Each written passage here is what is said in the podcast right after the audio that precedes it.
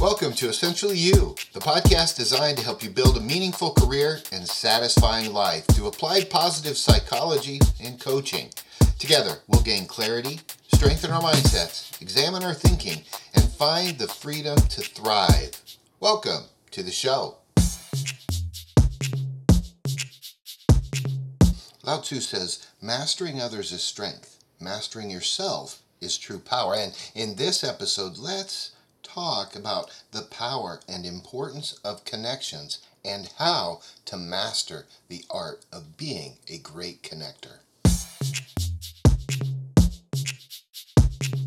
Only 15 minutes into my walk, I began thinking. Well, actually, I had a revelation. Here's my revelation this is much better than screens. I know, silly, right? I think that taking a walk, being in nature, and saying hi to my neighbors is so much more rewarding than any kind of technology. Now, in Nebraska, it takes a hot minute for the weather to turn friendly in the spring, but when it does, ah, oh, it's a fantastic experience with perfect temperatures, and for what seems like a split second, the mosquitoes actually keep sleeping and leave us alone. Life jumps into action from house to house throughout our neighborhoods like groundhogs. We emerge into the sunlight after a long winter's hibernation you see, during the winter in Nebraska, we tend to lack a little nature and each other. The first outdoor walks of the season always remind me of how critical it is for us to connect and spend time with others. In today's fast paced, often technology driven world, becoming disconnected from the people around us is easy. However, Studies have shown that maintaining strong, positive connections with individuals is crucial for our mental health, happiness, and overall well being. It's essential to recognize that we are, in fact, social creatures. I don't care if you say you're awkward or if you feel disconnected, we are social creatures. Our ancestors thrived in small, tight knit communities working together for survival. Today, while our lifestyles may look much different, our fundamental need for connection remains the exact same. When we are in solid and healthy relationships with others, we experience lower stress levels, increased feelings of happiness, and improved overall mental health.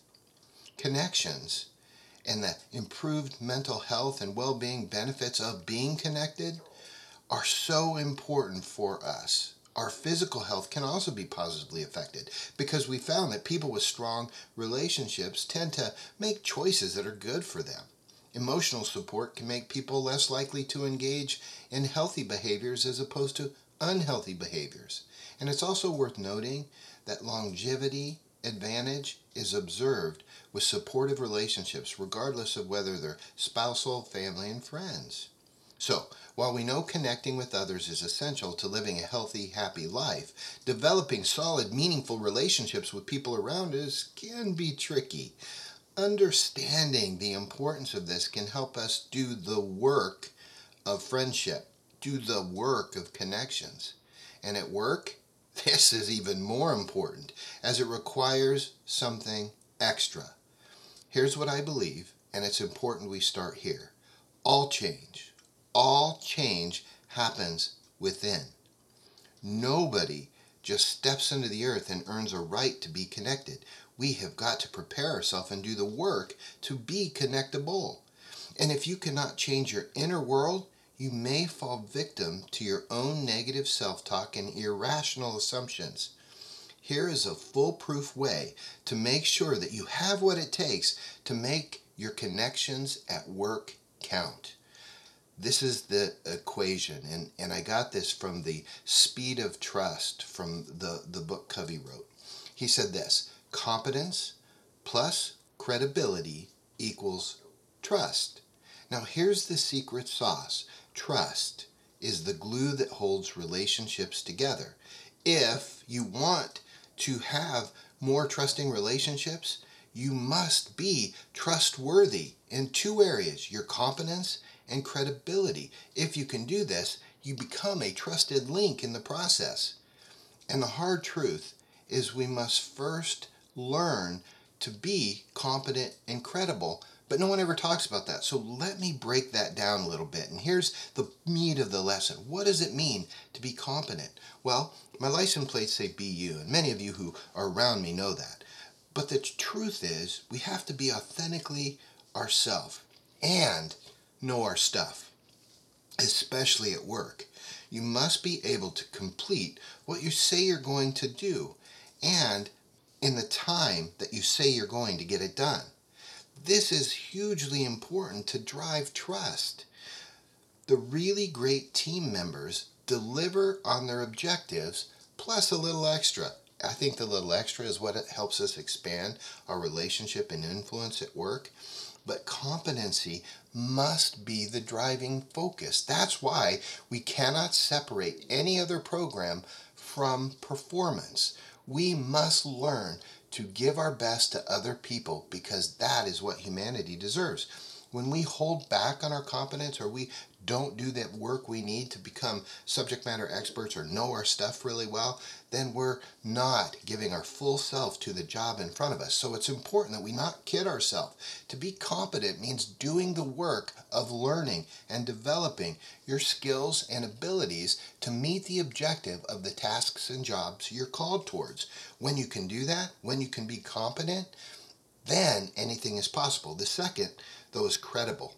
Incredible is more of a, a, a values based thing. This credibility is really about consistency of character and how you live out your stated values. Now, credibility can be a little different from everyone because our values and morals are all going to be a little bit different, but you have to be consistent in how you live them out. You cannot be one way to one person and something to someone else. Consistency of your character helps drive credibility. Does that make sense? When you are stable and predictable, even if you're a little tweaky, you can make sure that people will understand where you're coming from. And if you're not catching people off guard by your actions, but then you'll build credibility. You'll be able to be the kind of leader and friend and link that people want. We need to always be forward facing, looking at things like biases and blind spots so that we can be credible, so that we know that we're humble enough to say, hey, I'm not perfect, but I need to grow in this area.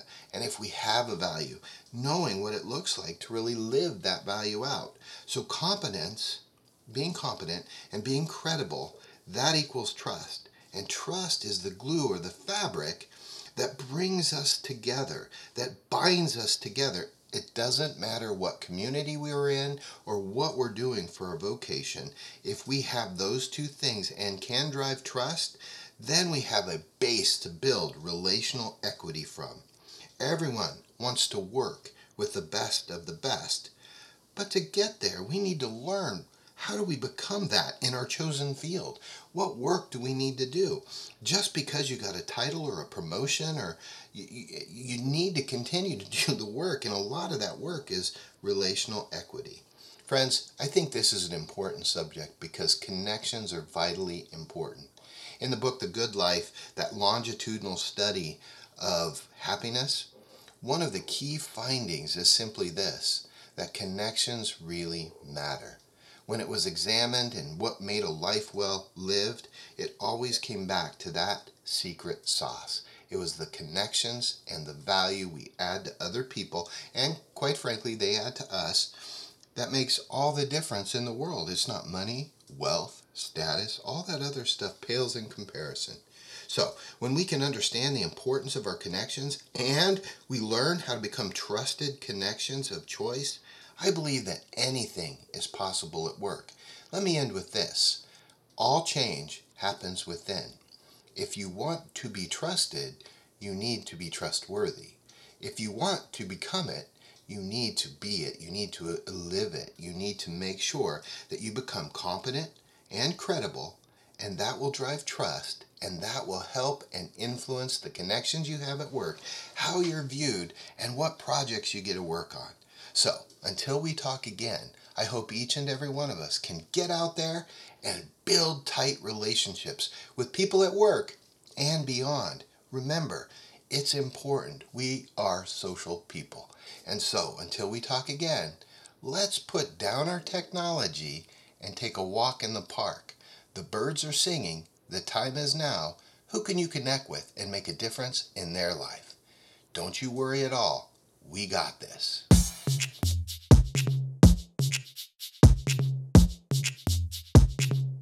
And now it's your turn to thrive in life. If you've liked what you've learned, please remember to leave a review and subscribe on your favorite podcast app. I'd really appreciate it. And if you have any questions about building your career and the many benefits of coaching, contact me by visiting markmathia.com.